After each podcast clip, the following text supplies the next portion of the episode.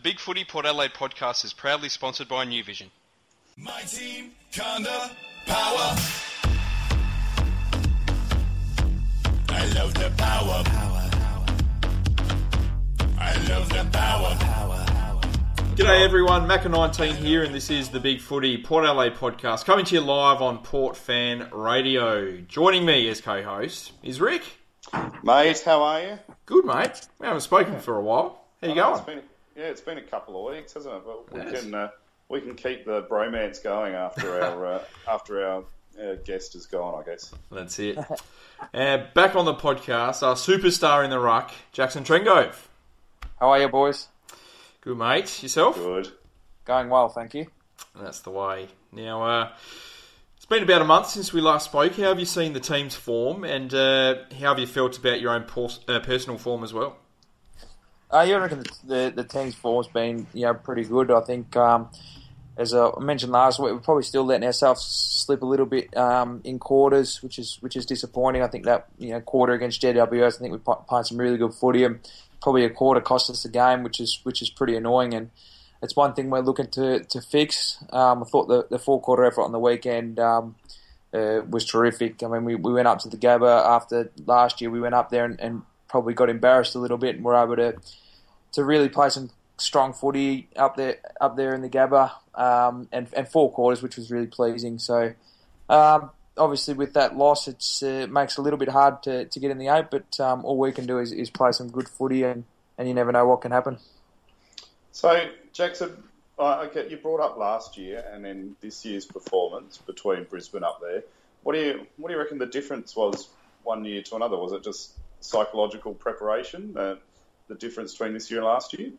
Oh, it's hard to tell, mate. I mean, they, they really did a number on us up there last year, and um, yeah, it was probably one of the worst losses that we've you know we've had under Ken Hinkley last year, and then this year we're you know able to go up there and probably a little bit nervous about going up there against a, a team who you know probably shouldn't beat us, but that's where we, we've been a bit vulnerable this year, and we're able to go up there and, and, and play a four quarter performance and be really proud of the way we, we went about it.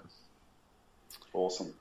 That's it. Since moving into the ruck, you've averaged uh, just over seven clearances a game, which would have you, uh, I think, sixth in the AFL in clearances. Um, have you managed to impart some wisdom onto the likes of Ollie, Robbie, and uh, and Trav on how to win the ball out the middle? Oh, not not really, because it's a bit different what I'm doing and what, what they're doing. I mean, I always do give it to them a little bit and say it's not that hard. All you got to do is, is win the ball and, and get it going forward. And, um, it's probably a little bit of a joke that I've got with the boys in there, but no, it's been it's been good to get my hands on it and get it going our way. But obviously their job's um, a lot different. They've got to really work off body and and um, and compete as midfielders and, and obviously run the numbers that they do. So their job's a lot different to mine. I won't, won't be telling them uh, how to do their job, and hopefully they don't tell me how to do mine. Hey, um, it. it, you sort of alluded to the answer there, I guess. Um, anyway, but it's a sort of an intriguing question because I guess obviously with Paddy Ryder coming back, and I think um, you know some hypotheticals on your on your performance, like could Jackson uh, be a midfielder? Do you think if let's say you started in the centre square, but Paddy was the ruckman, do you think you'd have that same influence, or it's the advantage of being in that ruck position that's giving you that um, uh, clearance special uh, statistics? Yeah, not sure. I mean, um, you know, I wouldn't like to go against some of the midfielders. Obviously, they're they're pretty powerful and, and different different players to mine. I'm, I'm six five. They you know they they'd be touching six foot, so it's a lot different um, being a midfielder and a ruckman. I think. Um, you know, I would I would like to go in there and have a crack, but I don't know how long I'd, I'd last in there, boys. Um, and obviously, after the stoppage, it, it, they're in a different ball game of running and, and you know top end, high end running to, than what I can do or my positions. Um, you know, need me to do with, with a bloke being six foot and 100 kilos, six six. You've um, you've faced a, a wide range of ruckmen now um, since you've moved in there. Which opponent has been your hardest, and, and do you find there's a type of ruckman that you prefer to go up against? Uh, Hawthorn gave me grief. I was pretty disappointed after that game. Um, just that they had the two ruckmen, they really worked me over um, on the day. And obviously, big Ben McEvoy's been a, a pretty consistent ruckman for his career. And then um, they had um, Ceglar come in there as well, and he's obviously a big boy and, and playing some really good footy. So that was probably the one day that I was I was you know not happy with, with what I dished up. Um, but other than that, it's been it's been a good battle in the midfield. I think that I've been able to add something in, in every game I've played in there. Um, you know, since I've I've moved into the ruck. So yeah, that one was probably the most difficult. But um, yeah, you learn from those things and and you work out some different ways that you can approach it next time around. Absolutely, that's interesting. You said that you know um, they sort of you know worked you over. Was it was it just that they, they did it by having the two different style ruckmen and they just sort of attacked you differently throughout the game and it sort of threw you off a little bit? Or I reckon it was planned. Um, to be honest, Rick, I reckon. Um, you know, I've been going okay against one ruckman. You know, solely um, rucking. I think, yeah, I think just the way they did it, they they were changing every five minutes and, and just really um, working me over. And yeah, it, as, as you mentioned, trying to get used to one, and then obviously the change up of, of styles, and then obviously them having a lot more energy and, and not being as fatigued as what I was when I was just going stoppage after stoppage. Mm, yeah, fair enough. Makes sense. Yeah. Could be uh, wrong. I've done it on uh, accidental because they do play two rucks a lot, so mm. it's good strategy. Yeah, for sure. We've had um, about 187 questions about the Butch. Um, did the players have the same amount of man love for uh, Johnny Butcher as the supporters do? Yeah, I think so. I think um, he adds that excitement and I mean, you sort of look early on in the year, you're thinking this is probably his last shot at it, and then on the weekend he produces the the footy that he does, and we know what he can produce. I, I just reckon it's credit to him with the amount of work he's done on his goal kicking. His kicking is improving, which which improves his confidence, and um, yeah, just the way he tacked the ball, I reckon in that first half really set him up, and you know he's that confidence player, and I think when you can when, when you can get a guy that's a confidence player, just to be go into the game with that confidence and get an early touch, and then it it just rolls on from there. And yeah, it was it was terrific to see him back in the side. I think um, you know all the boys wanted him to do pretty well, and I think it was a bit harsh against um, uh, GWS the week before. Obviously, and the conditions didn't suit him one bit, and, and um, yeah, it was good of, good of Kenny to leave him in there, and he, he proved why he uh, can play at the top level, and, and why he has got so much hype around um, around him, and how much love he has with the supporters and the players. I'm trying to I'm trying to think of a um, another player that at the club in recent time, Jackson, that's got the the cult following that Butch has. Can you think of anyone? Uh, it's, it's different. I mean, Chad Cornes was one where they, you know, a lot of our our supporters mm. loved him, and, and then the opposition would hate him, and yeah, I think everyone just wants John to go go well. I think we saw in the first four games of his career, you know, what potential he's got and, and how exciting he can be as a player. I mean, he's six foot five or six. He's, I think he's a touch taller than me, and he's lightning quick. He's got pace and, and nice hands. So, and as I mentioned, he's done a lot of work on his goal kicking and, he, and his mental preparation, which has been a credit to him. And and um, hopefully in the next couple of weeks we see that form um, get even better, and and then um, who knows what he can what he can be as a player. How do you prepare going up against the first gamer in Archie Smith? Um, did you watch any sort of NEAFL vision to get a feel of how he was going to play?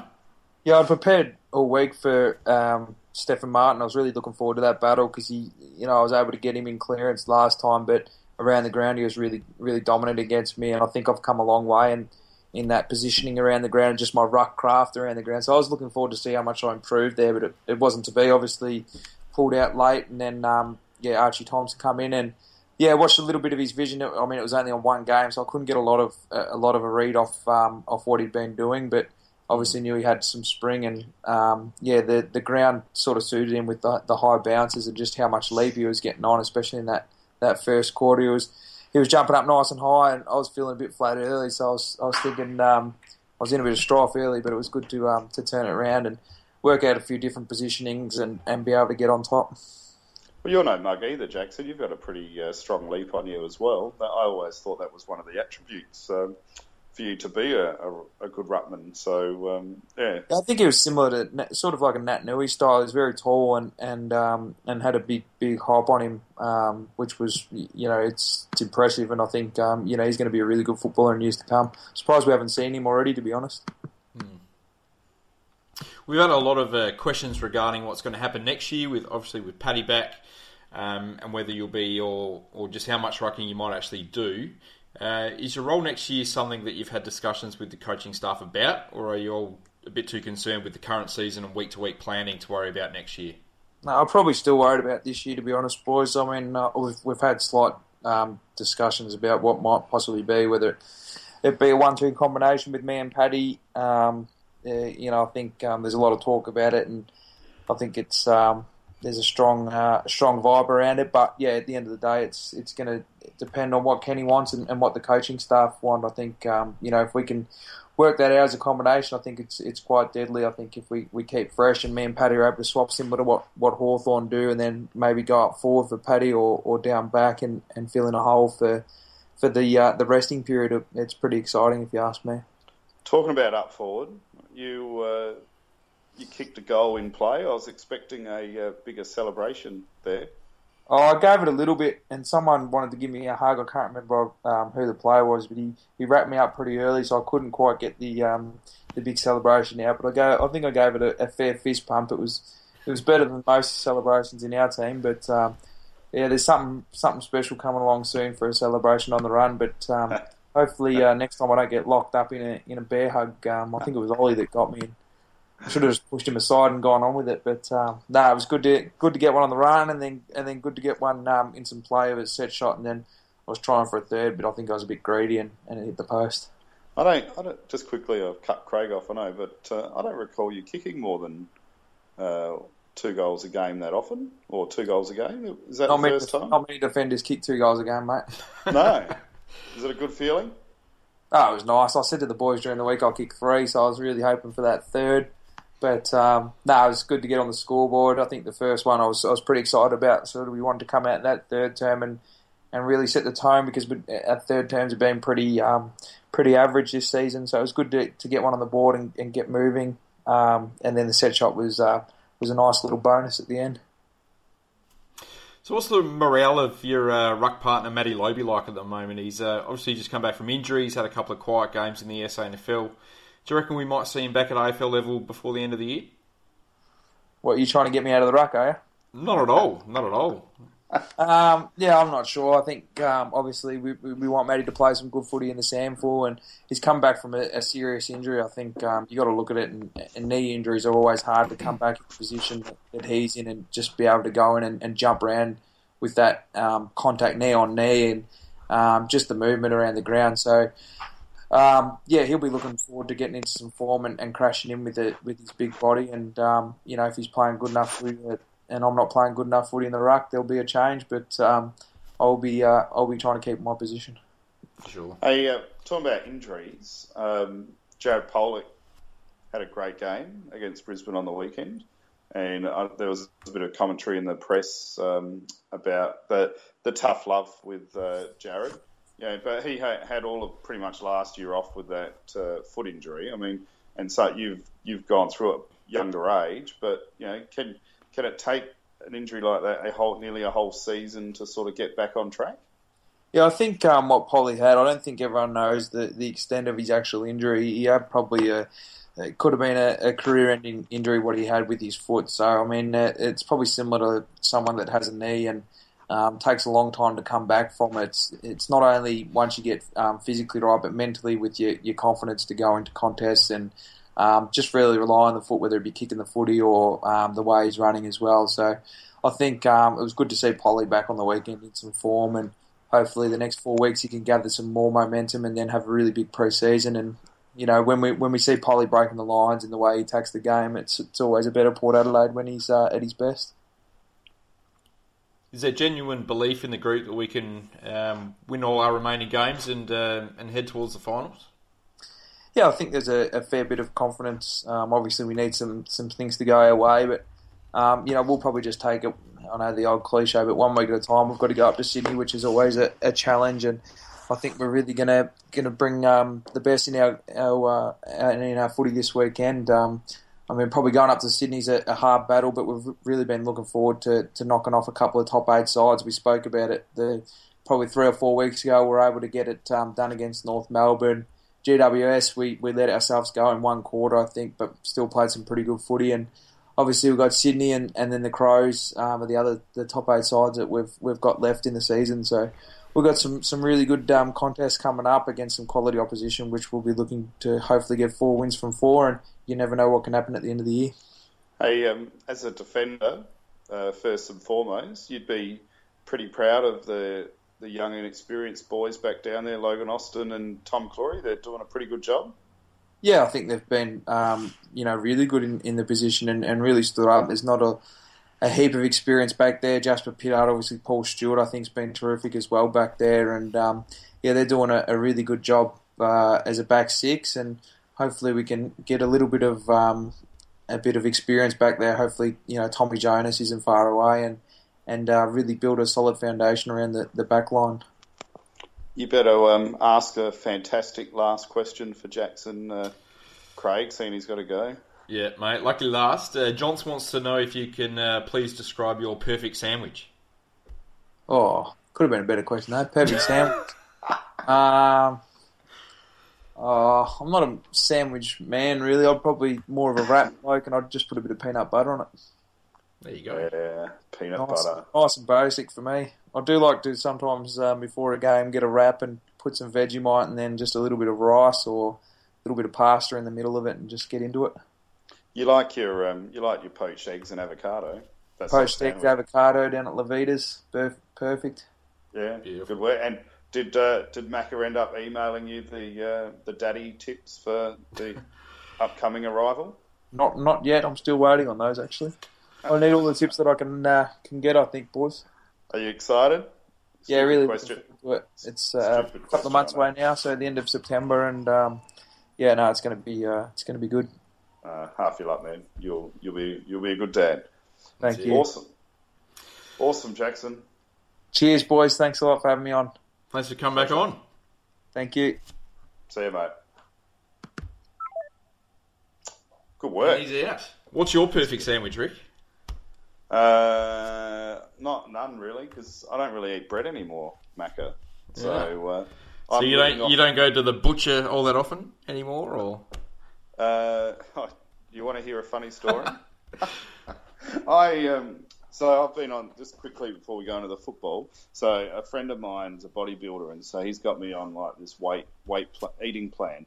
So I'm eating five times a day, and it's pretty much protein and vegetables. And and so I've given up red meat as well, lifestyle choice. And um, and so I haven't eaten red meat for nearly a month, and all I've eaten nearly every day is um, a four egg white omelette for breakfast, and then three meals after that, which is just chicken with green vegetables, um, and that's it. And then I was so hungry on Saturday, I was starving. I, I missed a meal, and he sends me a message going, "Oh, Rick, you can have a hamburger." And I was like, "Awesome!" So uh, I didn't even think. So I cooked myself this bloody Angus steak hamburger and d- devoured it, and then at the end realised that I don't eat red meat anymore. So uh, I'm the worst non. well, I think you do, mate. think you do. obviously, obviously, but yeah. So hamburger, that'd be my sandwich. What about you go. yours? Oh, perfect sandwich. Oh. Look, I tell you what, my favourite sort of uh, lunchtime sort of eating thing would be a uh, chicken Caesar wrap. I reckon. Bit of chicken, nicely seasoned. Bit of prosciutto, parmesan, bit of aioli. Yeah, Can't beat it, mate. I had a spicy chicken one of those, and that was pretty good too. Mm. Anyway, Well, there was some interesting answers there by Jackson. I thought. yeah, which ones? Oh, mainly regarding sort of um, what might happen next year, and uh, I guess the lack of talk about uh, Matty Lobbe a little bit. Yeah, well, I guess there's not much to talk about with Matty Lobbe, is there, at the moment? No, probably not at the moment. I mean, he's he's not setting the world on fire. And uh, I did hear, uh, I think, commentary a couple of weeks ago on radio where they were saying that Lobbe does want to stay, and he'll, you know, he'll stay and be the backup ruckman to Ryder. So, uh, but you'd still want more form than what he's showing, surely. Probably, yeah. I would think so. Yeah, it's uh, it's interesting, but I guess I saw a rumor online today as well saying what Jackson wanted to be traded or something, and uh, um, know, but he's I think people forget he's still contracted for next year, so uh, I, I would be imagining that he would be vital in the club's plans come 2017. Oh, for sure. I, I would think most uh, uh, most rumours that come out are bullshit. Are- to be honest, Are, are, are quite simply. Yeah. Yeah. Uh, we've had a uh, a question on the forum by uh, the FVK. Are you mates with Stephen Dank? Am I mates with Stephen Dank? no, I I haven't gone to the hormone cabinet yet, but give it time. There you go. Well, let's get on. What was your sweet this week, mate? Oh, I'm going to go Jackson. I, as you know, I, I'm a big fan of Jackson anyway, but you know, just from just a pure footballing uh, spectacle, I'm, you know, I was an advocate for him being in the ruck. You know, four years ago, when I was getting beaten by nearly all us supporters on Big Footy, saying that's ridiculous, but um, yeah, he just he's he's I think one of the key attributes for a ruckman you've got to be you know ultra competitive, and uh, and Jackson has that in spades, and uh, I mean the numbers as you mentioned with the clearances just before, uh, you know they're midfield type numbers, and his influence cannot be underestimated. Yeah, there's only five players in the AFL who are averaging more clearances per game than what uh, Jackson has done since moving into the ruck, and that's uh, Priddis, Cripps, um, Josh Kennedy, Lachie Neale, and Gary Ablett. So it's a pretty fine company to be in there. Absolutely, and I, I guess the interesting uh, dilemma for us come next year is, you know, is he defender or is he forward? If uh, if he's in tandem with Ryder. Well, this is why I think I think the emergence of Logan Austin as a really good potential defender is, has made life a lot easier, and that's probably why a lot of people sort of didn't want to see Jackson move into the ruck um, as a full time gig um, in, in, years gone by. We all know he's uh, been such a great pinch hit ruckman, but to lose Jackson Trengove in, in years gone by meant um, we almost literally didn't really have anyone else to fill in at centre half back. But to have a 197 um, or 195 centimetre defender in Logan Austin, who's um, you know he's been really impressive the last three or four weeks. Um, if he can continue to uh, develop, then that makes life a hell of a lot easier and does really open the door for uh, for Trengove to spend more either more time in the ruck or some time up forward as well. So, what would you reckon? Do you think what next year? Let's assume Jackson and Ryder are the two ruckmen and they're not injured. What you think? What 60-40 game time in the ruck between them? I would think so. I'd like to see um, you know one of them in the forward pocket and uh, one of them in the ruck, and then sort of swapping. Really, I think well, I, th- um, I think Trengo's um, underrated, sort of up. He's a he does uh, does like kicking a goal, and he's uh, he might not be the um, the prettiest kick, but he's certainly an effective kick. Um, and we know he's a he's a pretty strong grab as well. And to have a uh, 197 centimeter option up there would be uh, would be great. I think. Yeah, absolutely. And I think people are questioning the conditioning of Ryder after having a year off of football. Yeah. Um, so I guess Jackson will be vitally important to uh, chop out, and Ryder might have to spend a significant amount of time uh, in the forward line just yeah. due to that conditioning. Oh, look, honestly, I, w- I am expecting Ryder's going to ping a hamstring in his first uh, two or three games next year. it's bound to happen. Probably.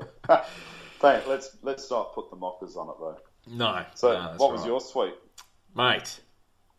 One word. Butcher. What a gun! You, you, just can't. I can't believe you didn't pick the future. To be honest, what a great performance. Well, I wasn't. I wasn't going to steal it from you.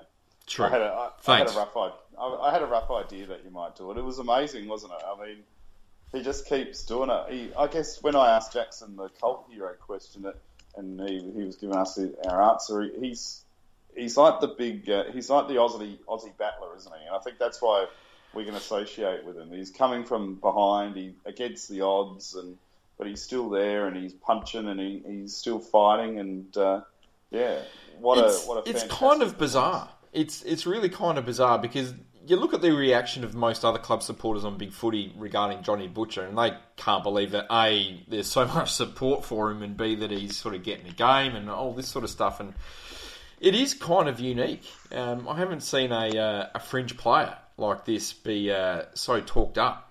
Yeah, just about for well for a very very long time. And you are right. He's um he's definitely the biggest uh, cult hero we've had for a very long time, probably since Paulie, really. And uh, yeah, he, he just had a fantastic game on the weekend, and he was on a. Even though Brisbane are a, a pretty poor side, he was on a couple of reasonable players in Merrett, and, and Harris Andrews is rated pretty highly, and it's probably going to be Brisbane's next captain. Um, yeah, he, the thing that I was really impressed with was uh, was his running. Yeah, he ran really hard, took some really good marks. Uh, that mark he took on the lead in the third quarter was uh, something to behold, and you know, we haven't really seen that from a forward all year. And to slot four goals, just uh, just magic. And uh, for me, that was his best. Bef- that's the best I've seen him play at either SANFL or AFL level since he's uh, been in the system. Well, what about the you know he, not only the goals but his his chase down tackle like that one in the centre square was huge. Yeah, and oh, for sure. um, yeah, I'm trying. I'm still racking my brain because I, I'm trying to think of fringe players because John's a fringe player. He's not a starting 22. So we've had some cult heroes starting 22 players. Oh, there was but- a lot of love towards uh, Adam Thompson on the boards. Um, he was Yeah, but probably I- one. but I wouldn't. I'm trying to think of someone that ignites the, the crowd live as well. You know, Mm. I mean, because he generates a buzz at the game. You know, it's it's an um, it, it's amazing. I can't think of anyone to be honest. Yeah. It's um, yeah, but I've got to say, in addition to that, Dr. Phil's GIF with Vince McMahon with John with the bodybuilder and John Butcher's head on it. I've got to say that is probably the funniest one GIF I've ever seen on Big Footy. Yeah. I uh, I watched that a few times. I, it was hilarious. So Mm. well done, Dr. Phil. Did you see it? I've I've seen it. Yeah, it's uh, Yeah. it's definitely pretty good. It is awesome. but anyway, Uh, Ryan Pillar has said uh, Jared Polton yeah, yeah. Jared Polton. because he was kind. He was fringe, even though he played almost 100 games. He was fringe, and uh, yeah, yeah, he, he's probably up there. Dylan has asked, uh, was Bowen Lockwood like that? And I'd say probably not at that stage. I think there was a lot of expectation behind Bowen Lockwood, but there certainly wasn't the uh, the whole crowd sort of uh, you know doing the whole oh, butcher, you know, whenever he goes near it. Yeah. Um, and I guess we were all sort of um, just hoping that uh, Bowser would sort of get over his injuries and, and put some games together, but uh, unfortunately never happened. But uh, look, sky's the limit here for uh, for Johnny Butcher. Um, he is the future, and uh, I guess the question is, um, has that game saved his spot on the list for next year? Yeah, it's um, well, no, I don't think so. Um, I'd want to see the rest of the season play out, Yep. and but I mean we're going to be short of tools, Yeah. so I think because of our drafting, our strategy in drafting, I think it's almost um, a necessity that um, that we hold on to it, so to speak. Because I mean, what else? What else we got? Not much until Dougal comes back, really. And you know, Schultz is what thirty one, Westhoff's thirty. We almost need to keep Butcher just to keep the sort of uh, the right sort of age profile on our list, really. Yeah, yeah, that's right. I, I think so. I'd be happy to. I'd be happy to keep him. Um, yeah, because I mean, we can't expect much from Dougal going forward next year. I'd imagine. No. So, um, Well, he may not even play, to be honest. So, yeah, it's uh, it's certainly a tough one. Oh, look, I'm, I would be happy to give him another one year. I think he's had a really good year. Um, he probably deserved his shot a hell of a lot earlier this year than what he got. Um, it's been his best year uh, in the system for well, probably since about 2012. Um, he's he's added a, a lot more um, sort of consistency to his game at SANFL level. He, he rarely plays a bad game anymore. Um, I think he well deserves another year just to see what happens. You're you're sucked into the butcher emotion and love. Oh, I'm pretty sure you well, said why trade not? him. Why not? He's a gun, mate. He's a I'm pretty sure. I'm pretty sure you said trade him. He's the some point, so- butcher. He's the butcher. He's the butcher. He's And the saying butcher. that, I'm gonna I'm gonna segue into the hate straight away here and go. My hate. It Is better not be Johnny Butcher. No, it's well, it's got Butcher in it. It is um, it's Dermott Brereton's commentary uh, on John Butcher in the first quarter. I mean, I actually thought he that was humiliating what he said. I can't remember what he said. I actually thought Tony Shaw's was uh, was much more uh, derogatory because he sort of kept sort of giggling about him and all that for pretty much the whole game. Uh, look, I don't. It's not word for word, but I, you know, I, was, I had a couple of wines. I'll admit it, but um, and they were good wines. Uh, but it was sort it was sort of along the lines of I can understand why you know his teammates don't want to kick it to him because you know if you if you want someone with a ball just to miss everything, he's the man you kick it to. So it was something like that, like Yeah. that. And I, I just heard it, and I, it just made me cringe. It was just like, you know, you're a professional commentator, and you're humiliating a player during a game. It's, you know, I mean, yeah, constructive criticism or be critical of something, but yeah, that's. Uh, I thought that was just pretty poor. Yeah. As someone said, it's almost like he knew he sort of said the wrong thing because he spent the rest of the game talking him up as, as much as possible. And whilst Tony Shaw continued to act like a complete dickhead, but uh, I guess you get that from Tony Shaw, don't you? Well, that's exactly right. What about yours? What was your hate? Look, probably the former Matty Lobbe, to be honest. Um, I know Jack Jackson's there, and he's completely right. He is coming back from a pretty bad injury, and it does take time. Um, you know, one kick, one mark, 25 hitouts.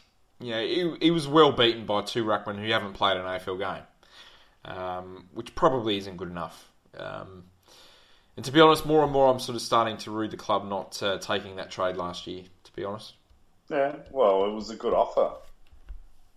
It was a really good offer. If that, if it's true, there was, you know, two top uh, first round picks. Um, you know, why wouldn't you? I guess. Yeah. Look, have we been too loyal with our list management? Uh, look, I think. Look, obviously, I think uh, Porsche has um, gone on about this for a long time um, on the podcast, and I, I think it's probably completely right in that we are arguably too loyal. You know, how how long did we keep uh, Cam Hitchcock for? when he wasn't getting a game, he probably spent three years too long on the list, and we can go through guys like Paul Stewart and Tom Logan, and you, you know some of these guys that um, that are sort of like good clubmen that we uh, that we maybe sort of keep a couple of years too long, but. Uh, I don't know. I can understand. I can certainly understand why the club didn't trade Matty Lobbe last year, um, and it was certainly the, the more sensible decision to make. But um, you know, you got to you got to take risks to uh, to win premierships, and um, that might have been a, a risk worth taking. And as we've seen this year, when he hasn't been in the side, um, it's actually played out perfectly fine. Well, I mean, this is, I mean, this is hypothetical, and it might not have been possible, but um, you know, they could have traded him, got the two picks, and you know, they could have picked up bloody Gorringe as a late rounder. I mean, I after the year before, I don't know if it would have happened, but you know, we um, we could have just winged it or something, and you know, because yeah, I, but I mean, it's, it's around the ground that um, efforts just, just aren't there. Is he too big? Do you think maybe he's got too bulky? Uh, I don't think he's too big. I just think um, he doesn't maybe have the athleticism of um, some of the more sort of modern day ruckmen because he arguably doesn't. I don't think he's got the strength to sort of compete with the likes of Goldstein and Mumford and those sort of bigger, bulky, solid guys. Yeah. And he doesn't have the leap to compete with um, the likes of Naitanui and uh, and the more sort of agile ruckman in the league. So he's sort of stuck in the middle a bit. Yeah, he just doesn't seem to have the agility that he had even in 2014. But Yeah. look, I just think his around the ground play is, is not very good at all, and um, you can't have that in this modern game. I mean, Jackson's, No. Jack, Jackson's showing the advantage of having a mobile um, ruckman. So uh, Yeah. it's Well, it's certainly Yeah, going to be an interesting off season because I think changes need to be made. We need to make some drastic changes to the list, um, sort of replenish the list a bit. Um, so it'll be interesting to see what happens um, with the whole ruck situation. But let's move on and uh, and talk about the AFL review. And uh, we obviously went up to Brisbane for round 19 and came away with the dominant uh, 94 point victory, 25 23 to 11 goals 13. Uh, it was our second highest score in the AFL and our second biggest win against, uh, sorry, our second big win against Brisbane this year. Uh, in terms of multiple goal kickers, um, Chad Wingard kicked five, Johnny Butcher kicked four, Travis Boak kicked three, whilst Oliver Westhoff, Amon, Trengove, Ebert, and Impey kicked two goals each. Mate, uh, how did you see the game? yeah. I saw it through a bottle of uh, red wine. It was it was- Only one really- bottle. No, it was about five, but it was really entertaining, and I was very hungover the next day. I bet. Um, but um, yeah, look, I, I mean, what I my prediction with Porsche was 97 points and Butcher to kick five, so I was pretty close. So Hmm. uh, yeah, I saw some people weren't happy with our performance, Craig. Look, I think uh, I, I think that's just one of the sort of things about forums. Sometimes is that uh, there's always going to be people that um, that aren't happy no matter what you do, and I guess you just got to wonder what would have made uh, some of those people happy on the weekend. Because if uh, if winning by 94 points and uh, and one of our favourite um, cult heroes in Johnny Butcher having his best ever game um, isn't enough to get you excited, then uh, then probably nothing will. Well, 100 and, 173 points scored. How? Um, As I said, second biggest score. So it's not like um, I, I think, to be honest, like a lot of us might have been expecting us to win by 30 points in a dour, sort of ugly, boring affair. But uh, you know, we, we came to play and. Uh, we absolutely dominated. It was a bit of a scrappy first quarter, and look, our, our finishing in front of goal could have absolutely been a lot better.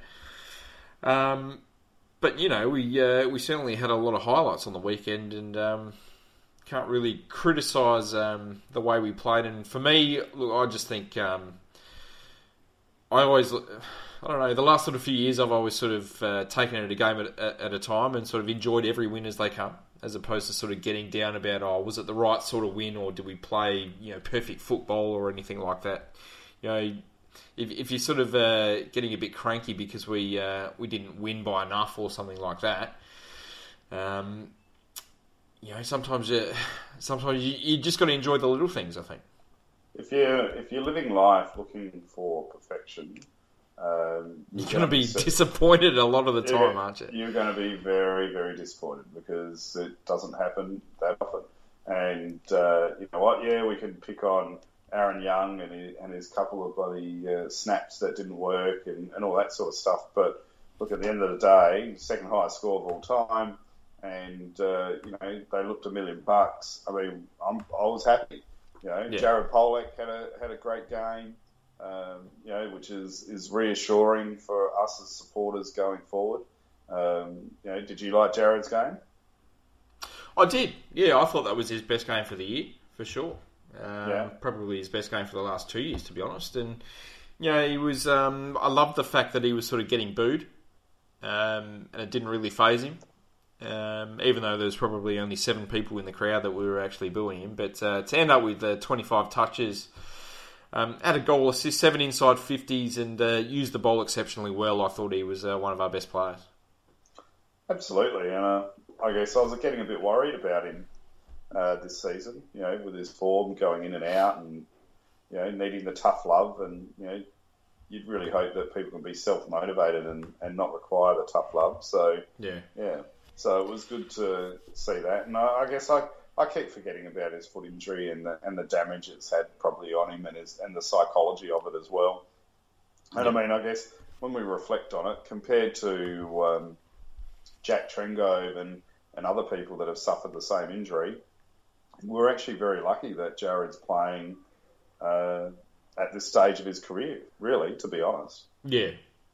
Well, it could have been a lot worse. You know, there's um, we all know there's players that never came back from that sort of injury. There's players that have come back, haven't really played all that much uh, footy or, or, decent footy, and you know, I guess it's a long road back for Jared. And you know, he, he's shown uh, good signs at times this year and some less than good signs. Um, but I'm looking forward to seeing what he can do next year, and, and hopefully, as uh, as Trengove said, he can have a big preseason and uh, and come out firing next year like he did in uh, 2014. Absolutely. So, what did you think of um, Jarman Impey's uh, Dustin Martin uh, fend off attempt and, and running around uh, Daniel Rich? Oh, he's he's had a good year, Jars, hasn't he? And you know, as, as we've said a lot, you know, the sky's the limit with him. He's a he's a huge talent, got great athletic gifts, um, and, and, I'm really glad we've started to use him up forward. Um, to be honest, how fast and is he? He's bloody quick, isn't he? He's uh, he he'd definitely be um, up there with the quickest in the AFL for sure. Yeah. Well, I guess I don't really need to dwell on the midfield with you too much because you know it's the same old, same old midfield for us. Um, but I, I'm really impressed with the defenders. Uh, and Tom Clurey, I think he's getting better. I know I've been critical on, on him as a one-on-one defender, but um, uh, his errors there are becoming less and less noticeable. And uh, I think the defence, you know, put Hombsch back in there, um, you know, going forward, that's a pretty bloody good defence. Yeah, for sure. Yeah, And Jonas could be in trouble with his spot on the side. Oh, I don't know. I, I think there's definitely still a, a spot there for him, for sure. I thought, as I've said before, I, I think he was having a, a really good season. I think um, at the time he got suspended, I had him uh, fourth in the uh, you best and fairest at the time. You know, he was having a very underrated year, a very consistent year. Um, only probably played the one poor game at that point in the year. Um, so I think there's definitely a spot for him, and uh, and as we know, sort of Tommy Jonas at his best can be a, a very versatile and valuable player. So who would you take out for Jonas? Paul Stewart? Oh, probably Paul Stewart at this point in time. I think then- uh, you know Stewie's had a Stewie had a, another really good game on the weekend, and you know it was great to see him uh, rack up his hundred games. And you know it's been a long time coming for him, and you know he's been in and out of the side just about more often than any other player in our history, to be honest. But uh, you know it was good to see him get there, and um, it was good to see him sort of turn his career around a bit this year as well. He's uh, he's played some really good footy. Yeah, I yeah, I said that on Thursdays. Porsche sort of disagreed with me a little bit, but um, yeah, I was I've been really impressed with Paul Stewart this year, and I, I put it down to maybe perhaps we've actually played him in one position for nearly a whole season instead Yeah. of flip instead of flip flopping him around from midfielder to forward to halfback flanker. You know, Yeah. and uh, you know, I think sometimes I sometimes modern football they, we get caught up in having too many swingmen and all that sort of stuff. But at the end of the day, I think if you have a team where everyone plays their role and they're consistent in the role they're playing, Yeah. uh, that's that's just as effective as having this guy that can go forward, back, and in the midfield. Oh, he's certainly been uh, Mr. Fix It um, over the journey, and he's played everywhere from full forward to full back to back flank, forward flank, uh, wing, midfield, centre square. He's done everything. So, um, yeah, it's been really good to see him um, sort of settle into a spot this year and, and play some good footy against some decent opponents as well. Um, I thought Tommy Clurey had a had a pretty good game as well down back, And Logan Austin. and Logan Austin. Yep, absolutely. So is Logan our starting defender next year, assuming Alipate retires? Look, I, my um, my ultimate would be him at full back with uh, Jack Hombsch back to his uh, back pocket in that third tall role that he plays so well. Um, I'm not a huge fan of Jack Hombsch as, a, as our sort of uh, full back taking the number one key defender. I don't think he's done that all that well over the last couple of years, but uh, certainly in that role as the as the third toll, um, I think he's one of the best in the competition in, at, uh, at that particular that particular role. So. Yeah, for sure. I'd, I'd love to see Austin um, play 22 games next year and, uh, and see what happens. Absolutely. It's uh, I'm really impressed with him, and uh, it's funny how some of these guys have come up and they haven't been in spectacular form in the SANFL, uh, but they're showing fantastic form in the AFL. Yeah, no doubt. Um, I guess one of the the most uh, one of the most criticised players uh, of the season, Karl Amon. How did you see his game? Yeah, I I haven't been over as critical as others on Karl, and I think the second half of the year, including on the weekend, he's shown a lot more consistency in his play. And uh, Yeah. yeah, I mean, where do you see him going forward? Oh, I think he's um, Excuse me. he's. I would love to see him again, similar to Austin. I'd love to see him play the whole year next year. I think he's uh, he's had a really good year this year. Um, certainly underrated. I think his last four or five games have been really, really good. Um, he's starting to put his body on the line a lot more. He laid some really crunching tackles on the weekend and and uh, and copped a couple of big hits as well. And you know he, he just has an impact. His uh, his skills are great. And that goal he kicked, I think, in the third quarter, where he uh, it was reminiscent of uh, Chad Wingard's goal in that uh, semi final against Freo down down in uh, Perth, and where he uh, he got the ball um, around the back flank and, and just ran the length of the field and, and finished off kicking the goal was uh, had me fist pumping on the couch like a madman. I can see that. and I saw in the paper today that uh, our man Justin Westhoff is committed to staying at the club to help deliver a premiership. That'd be good. So he's staying on in a coaching role, or or what? Well, I guess he's intimating that it will be in the next couple of years. Yeah. No, look, he was good on the weekend as well, and um, I guess he had a, a, quiet patch as he usually does every week, but um, turned up with uh, two goals and I think he took something like five marks inside fifty and, and ten marks for the game. He had a, he had one of his better games for the year. Yeah. So who were you? Who was your? I didn't see your review. Who were your standout performers? Well, obviously the uh, the two uh, twin towers in uh, in Jackson Trengove and Johnny Butcher they were they were certainly the uh, the two keys I thought.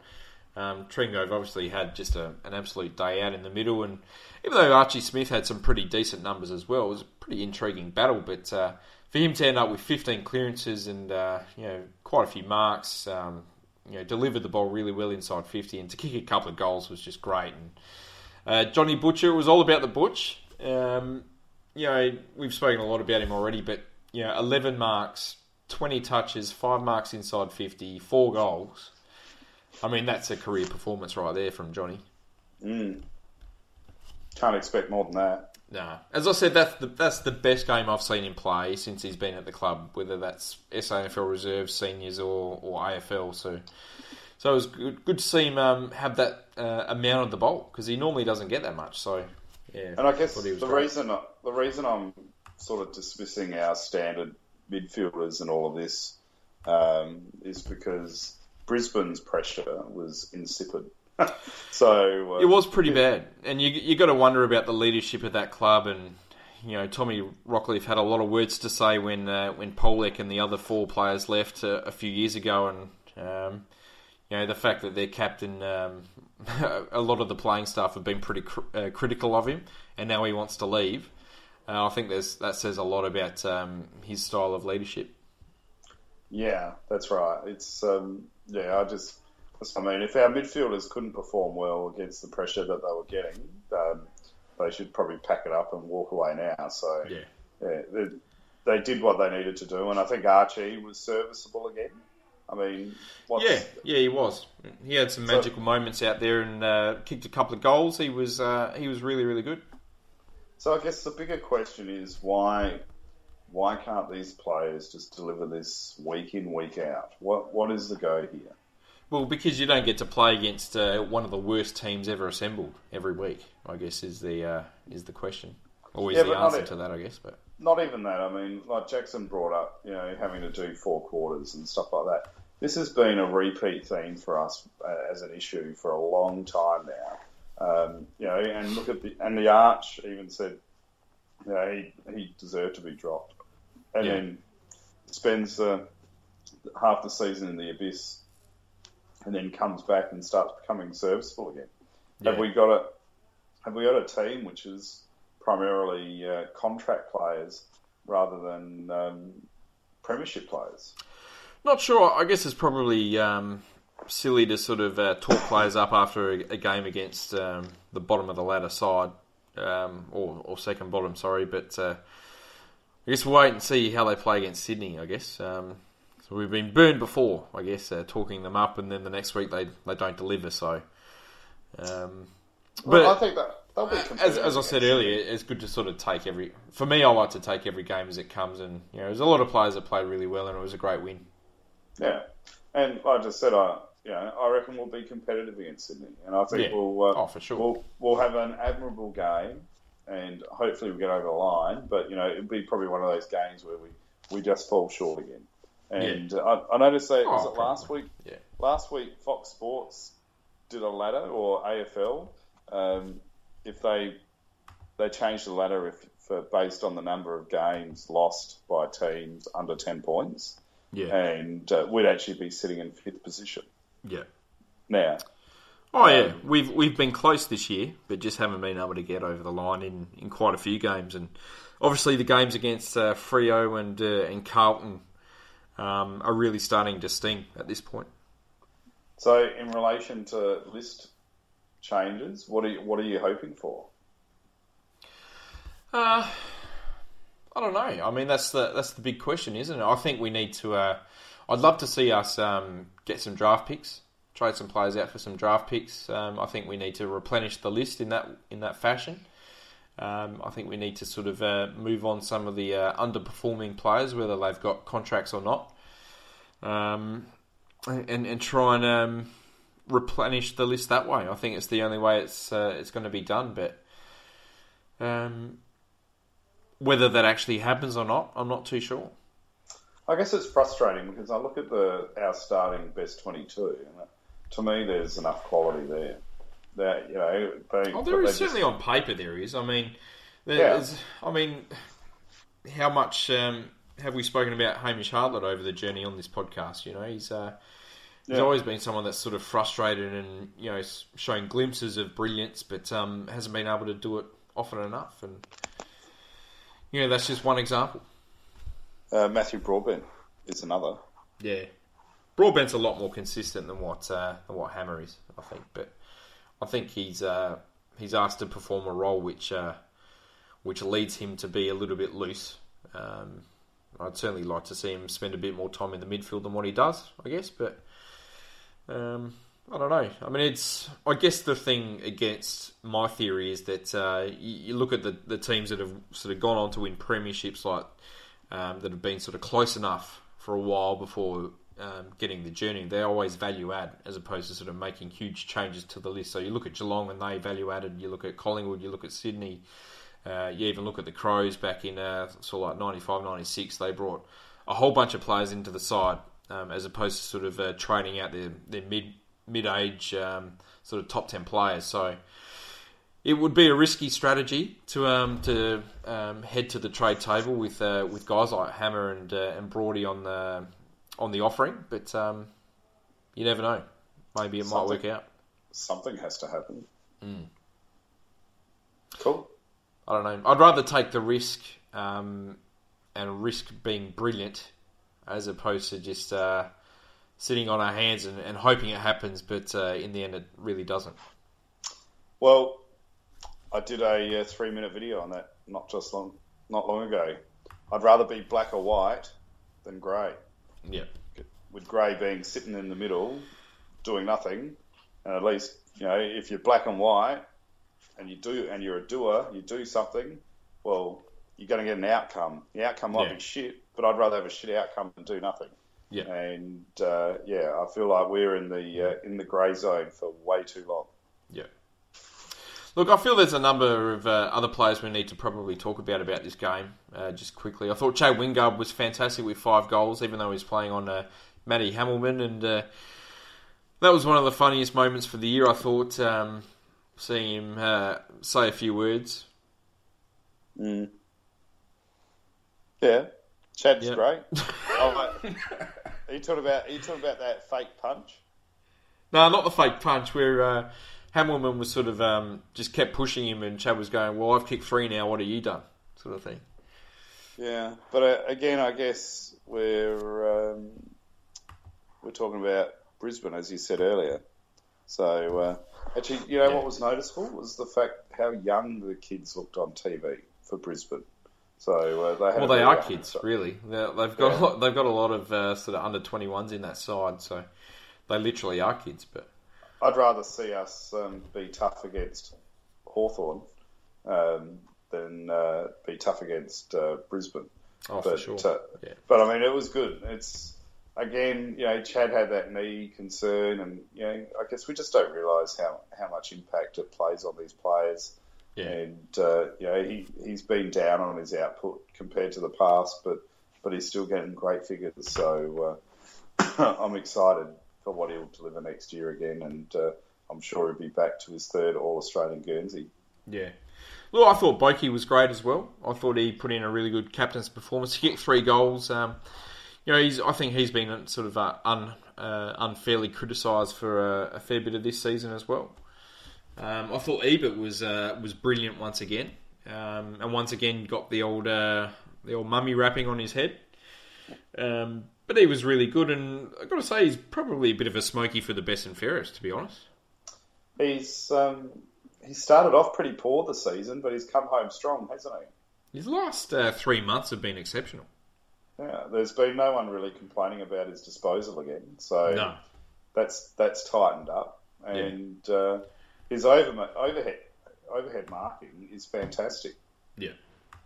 Yeah, The other player I wanted to talk about was Aaron Young, who uh, had 22 touches look, his kicking for goal was pretty off with one goal five, but he had 15 score involvements, which is uh, right up there with the most I've ever seen a player get in a uh, in a single game. What's the um, so? I noticed some people thought you were too generous with him with the with the five points and rating him so high. So you because of his score involvements, you were willing to over, overlook that. I think so. Yeah, I think so. Look, Boak had 17 score involvements, uh, which is which is ludicrous, really. I mean, f- for for Youngie to have 15 out of 22 touches end up in a scoring shot, um, yeah, that's a pretty good strike rate. I think um, I think the Butch had 17 score involvements as well, didn't he? I think so. Yeah, Yeah. yeah, it's So- crazy. Oh well, it's a. uh, Madness. I'd rather us um, have another four wins on the board though. Yeah. Oh, no doubt, no doubt. It'd be it'd be a much more entertaining season if that was the case. Yeah.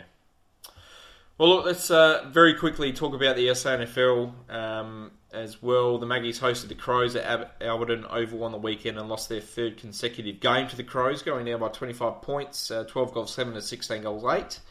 Uh, Schultze and Tom Gray kicked three goals, whilst uh, Jakey Neade also slotted two goals for the Pies. Let's go there, Macca. Are you expecting that? Uh, I was probably expecting that. I mean, the Crows are uh, at SANFL level are playing a pretty full strength side. You know, they've got a lot of very good players in there. A lot of players that are in uh, exceptional form. You know, Ellis Yolmen's one of the favourites for the the Magarey. Mitch Grigas had a fantastic year as well. Um, you know, Riley O'Brien's probably the best ruckman in the uh, in the SANFL, and they, they've got a lot of tall timber up forward as well. So, and we just couldn't match that. Really, their tall timber, uh, I thought, dominated um, pretty much, and uh, we had no real sort of answer for it. And Kane Mitchell was serviceable again. Yeah, he had 28 touches and six clearances, but uh, I didn't think it was his best game. No. Who were the standouts? I thought Riley Bonner was probably our best player. Uh, he Yeah. had 25 touches, used used the ball exceptionally well coming out of the back line, and uh, I'm super excited to see what he can do next year. And, and for me, I would hope he's a lock for round one next year in the AFL side. Well, he'll be replacing uh, Jasper, won't he? I bloody hope not. But Well, that's, uh, that's the rumour. I reckon him on one flank and uh, and Jasper on the other would be uh, would be pretty nice to have. Yeah, but how do we fit all these guys in there? Darcy Byrne-Jones, Jasper, Bonner, Hombsch, Clurey, Austin. Well, that's it. But Done. uh, You've just named them all. yeah, but you want Jonas in there as well. Yeah, so that's six players. Yeah. How's that all work? Can't fit them all in there. Yes, you can. Yes, you can. hey, we like Well, playing nine players down back, so we can certainly fit them in. Well, fingers crossed. Hopefully, Jasper doesn't go. That would be pretty sad. Yeah, well, yeah. Uh, So Cam how do you O'Shea was great. He was probably second best. Um, he had a he had a really good day out actually down back. Uh, Will Snelling was very very impressive as well. He had uh, nine tackles, uh, something like five clearances and a goal with uh, 24 touches. So um, you know he's showing a lot of good form as well since coming back from injury. I was just yawning. Sorry. How do you compare? Going back to Bonner, how do you compare Bonner to Jasper at the same age? I think Bonner's a lot further ahead. I mean, uh, Jasper had a pretty poor first year in terms of injury. I think he missed, um, you know, a good sort of three months with a hamstring.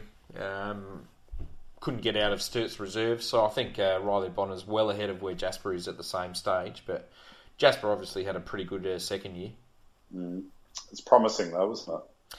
He is promising. I want to see uh, what he can do, and I'd love to see him get a game um, just to give him a taste before the end of the season. So Cam O'Shea was influential. I know. I noticed his name in the paper. What is the? Um, what? Where does the future lay for Cam O'Shea? Well, I think he's just in that sort of holding pattern at the moment. Um, you know, he's played some decent games at AFL level. He's played some shockers uh, this year as well, as we know. Um, I mean, he's a player that we could probably move on. Yeah. Um, I think I, can so. hear Porsche screaming in the background there, but uh, I think. I think she's accepted it now. yeah, don't know. I mean, well, I'm a huge fan of Cam. He's one of my favourite players, but I don't know. I don't know.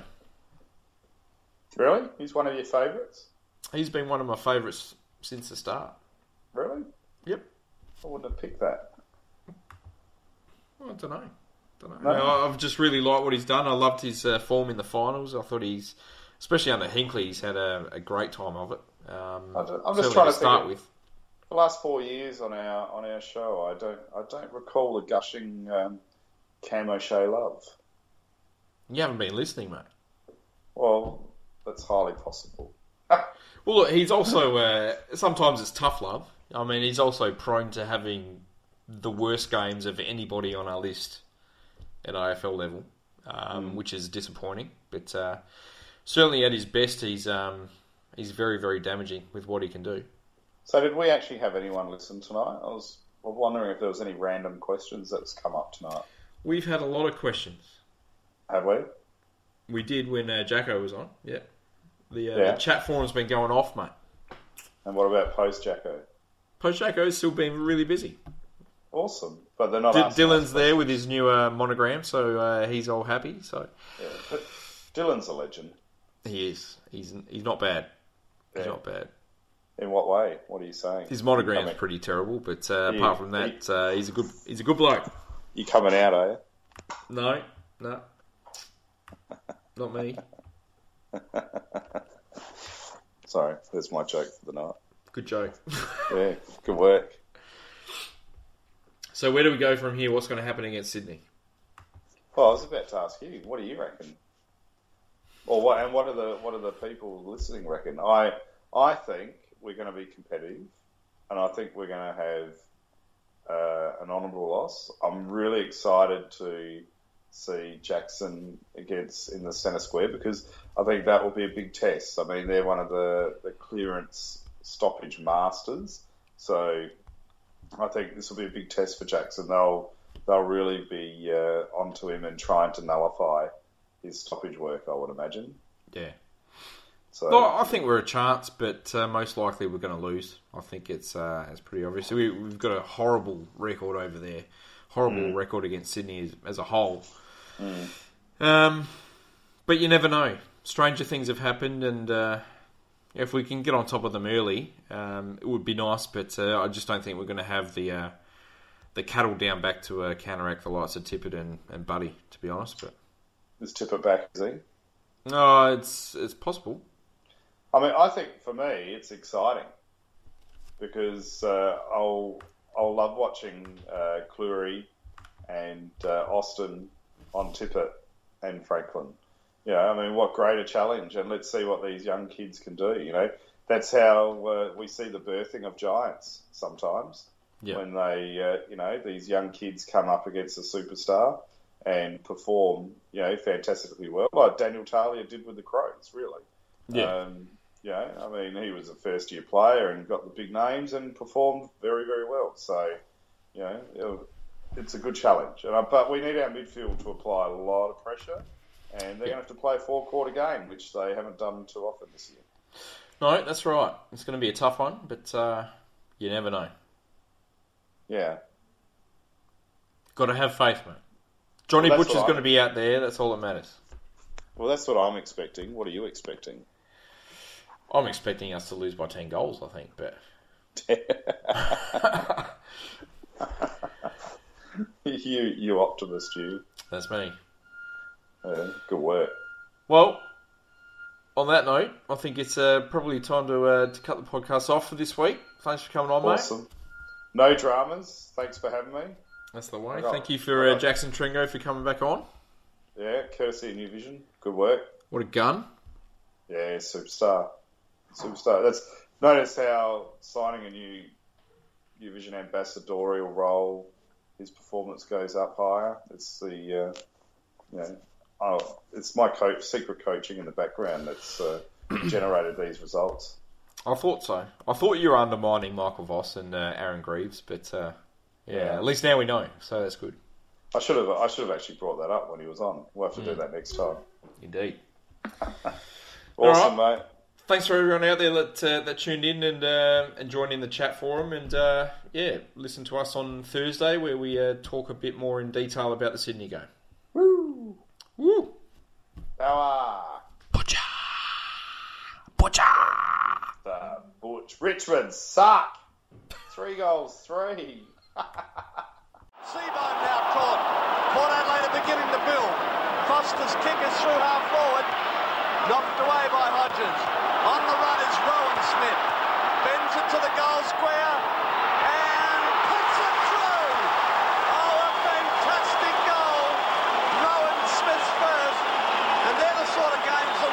passes.